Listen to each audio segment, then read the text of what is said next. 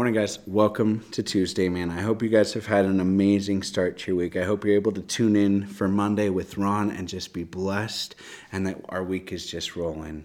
Um, over the last couple Tuesdays, we've really been looking at the Christian walk. What does it look like to walk through this life biblically as a Christian, right? First, we looked at how do you become a Christian, right? Accepting Jesus as your Savior, believing in your heart, confessing with your mouth who Jesus is.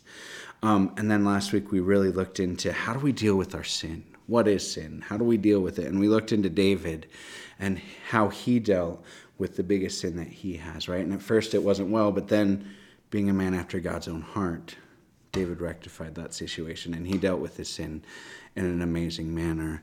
Um, today I want to look at another fun subject, which is looking at persecution, trials, and change. And how does a Christian walk through this life dealing with those things? Um, and like I said, in America, I don't know if we will ever fully understand persecution yet. I believe there's coming a day where Christian Christianity will probably no longer be legal and we will face that persecution. Right now we don't. We have so many freedoms and we get to live and walk in a way that's amazing. And I know we have brothers and sisters overseas that face persecution every day where Christianity is illegal. You can't have a Bible, right? And how do you walk through that? So, how do you look through those things as a Christian? Um, I really want to look to Jesus because Jesus was a man who faced an innumerable amount of trials, an innumerable amount of persecution, right? And I want to look at the biggest trial that he faced, right? Going to the cross. And I just want to see how Jesus dealt with it. Um, we know that the world that we live in is far from perfect. Um, and being a Christian isn't easy. Um, we face persecutions, we face trials, and we will face change. So Jesus said in John 16 33, right? He said, I have said these things to you that in me you may have peace. In the world you will have tribulation. But, but take heart, I have overcome the world. So the cool thing is he said this to the to comfort his disciples before he would be tried and go to the cross before he faced that biggest trial in his life, right? Before, I mean, going to the cross, can you imagine the pain that he endured and he knew was coming? He said this to comfort his closest friends, right? Take heart, I have overcome the world. So we're going to face those changes, but we have our Savior who is there, who has already been through those challenges, through those changes, through those trials, and we get to rely on Him.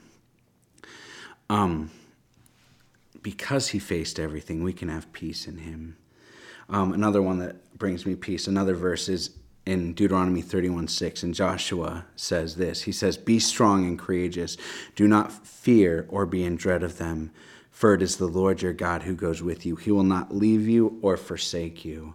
So he said this before the, the Israelites would go and start to take the promised land.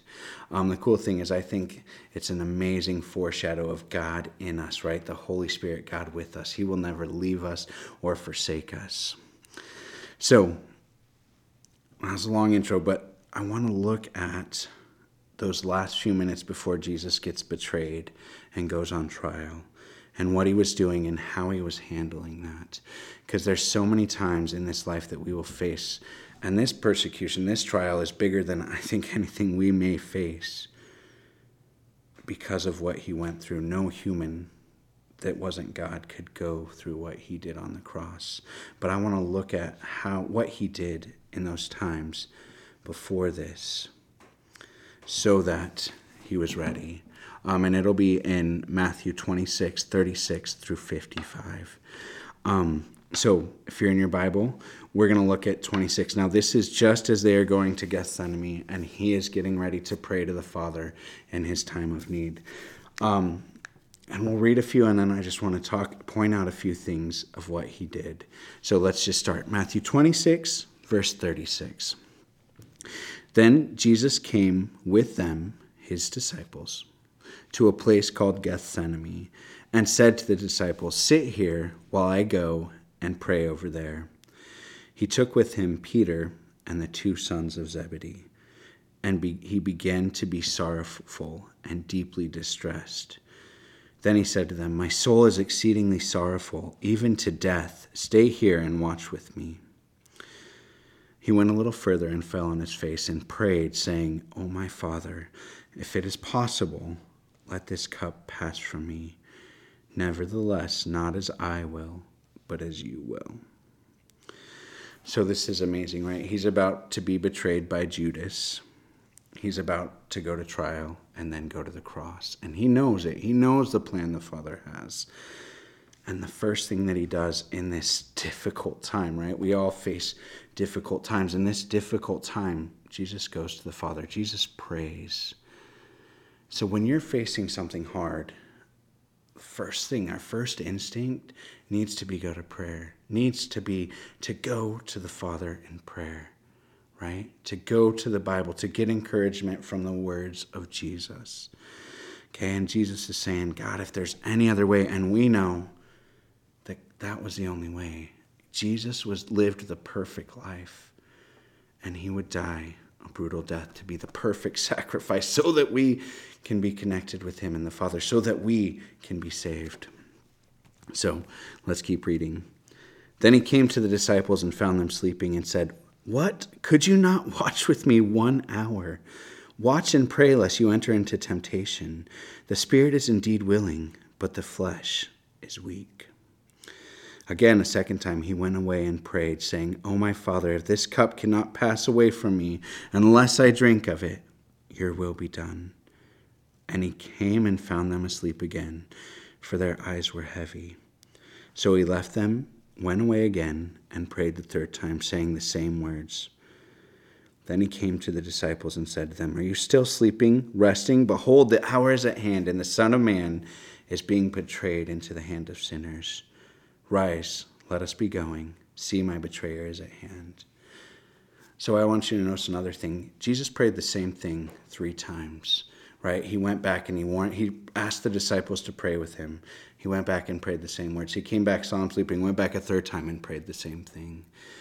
Sometimes I think we think that if we say the same thing, you know, God gets tired of it. Like, why does God want to hear the same thing? But God wants to hear our hearts. And when we're going through a hard time, I don't think it's a bad thing to say, God, why, you know, why is this happening?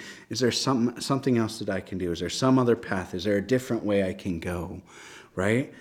Jesus went and prayed the same things three times. Now, I think we have to be aware that just because we have those repetitions, that doesn't mean God's will changes, right? God wants the best for us and He has the best plan for us. And this trial is only making us more like Jesus. Um, let's keep reading, okay? 47 of Matthew 26. And while he was still speaking, behold, Judas, one of the twelve, with a great multitude, with swords and clubs, came from the chief priests and the elders of the people. Now his betrayer had given them a sign, saying, Whomever I kiss, he is the one, seize him. Immediately he went up to Jesus and said, Greetings, Rabbi, and kissed him. But Jesus said to him, Friend, why have you come? And they came and laid hands on him and laid hands on Jesus and took him. And suddenly one of those who were with Jesus, Peter, we know that from another gospel, right? Stretched out his hand, drew his sword, and struck the servant of the high priest and cut off his ear. But Jesus said to him, Put your sword in its place, for all who take this that take the sword will perish by the sword? Or do you think that I cannot now pray to my Father and he will provide me with more than 12 legions of angels? How then could the scriptures be fulfilled that it must happen thus? It must happen this way. This is amazing. In this hard time, Jesus knows he's prayed to the Father.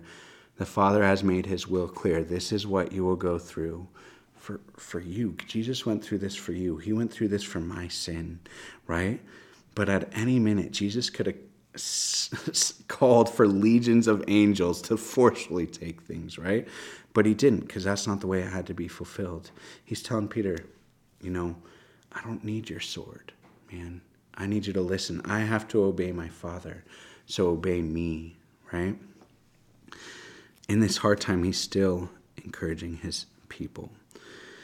Um, and we know what happens after this. He goes, he's tried, and he's killed in a brutal way. But look what he did. First thing he did is he surrounded himself with good people, with the disciples, right? They weren't perfect, but they were his followers. He went and he prayed to the Father. He went and prayed three times, asking the Father, if there's any other way, please let that way go. But if not, your will. Three times he prayed. And then, with his heart being set on what God wanted, he followed through with the plan. So, my challenge for you today is whatever you're going through, the Bible says that God works all things to the good of those who love the Lord.